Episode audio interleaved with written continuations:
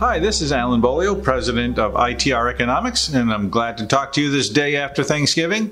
And in that vein, I think there are three things I'd like to share with you that maybe we should just stop and reflect on. Some things that we don't hear a lot about in the news and uh, it's easy to concentrate on the things that aren't going so well, perhaps, or we, we can get bogged down in the near term. But I want to talk uh, some things that are maybe a little longer term that put things in perspective. And the first one is employment in the United States. In the private sector, we have 128.485 million people working. That is a record high.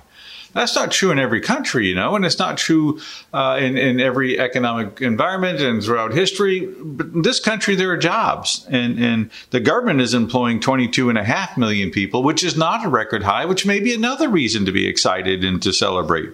Job openings in this country in the private sector alone are at 6.6 million jobs, down just a smidge from the uh, May 2019 record high. So we have all these people working and we have all these job openings. And to me, that speaks of a healthy economy. It speaks of a growing, thriving environment. And I certainly take that as good news. I also wanted to share with you point number two is our GDP per, per capita. GDP is it's not the end all be all, but it is a useful tool for cross country uh, comparisons of average living standards and economic well being. That's all, no more than that, no less than that. It does not take into consideration a lot of things people care about, but it is a good way to measure one country to another on those living standards and economic well being. In the United States, our GDP per capita is $62.6 thousand. Uh, now, the source of this is World Bank, and the data is through 2018. We're at $62.6 thousand. Now, I don't know what you think of for other major economies in the world, but if somebody were to ask me, I would think, well, Germany. Germany is a very powerful economy. It's the fourth largest in the world. Their GDP per capita is $48.2 thousand when converted to US dollars, nominal dollars. Canada, our good friends to the north and, and, and, very important to our economy. They're at forty six point two thousand uh, dollars. That's you know good, but do you remember the United States is at sixty two point six? Let's put things in perspective. And then uh, Mexico, our good friends to the south, Mexico, the GDP per capita there is 9.698. I carried that to three decimal points on purpose. $1,000 because China is at 9.770.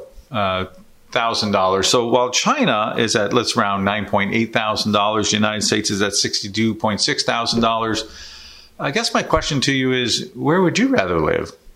And then we'll end with this thought. Our uh, foreign direct investment in the United States is at $343.5 billion. I know that sounds like just a data point, but the point is that it's going up. And this is a way of measuring people investing in business in the United States from offshore.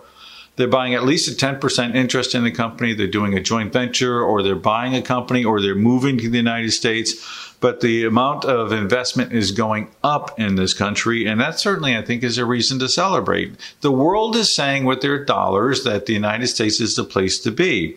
China, which is often on people's minds, and the source for this, by the way, is the Ministry of Commerce of the People's Republic of China. I want to make sure you know the source of this, is that they're in US dollars, their January through October foreign direct investment is $110.8 billion.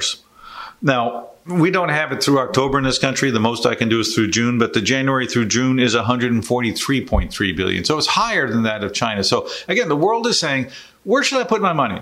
Through June, we're already higher than, than China through October. Let's just contemplate on that. The world is saying, hey, the United States is the place to invest we have a great standard of living, and at the same time, there are lots of jobs out there for anybody that is skilled, that wants one, and has the qualifications needed in today's environment. 6.6 million? Yeah, this is a good place. Have a good day, everyone. Thank you.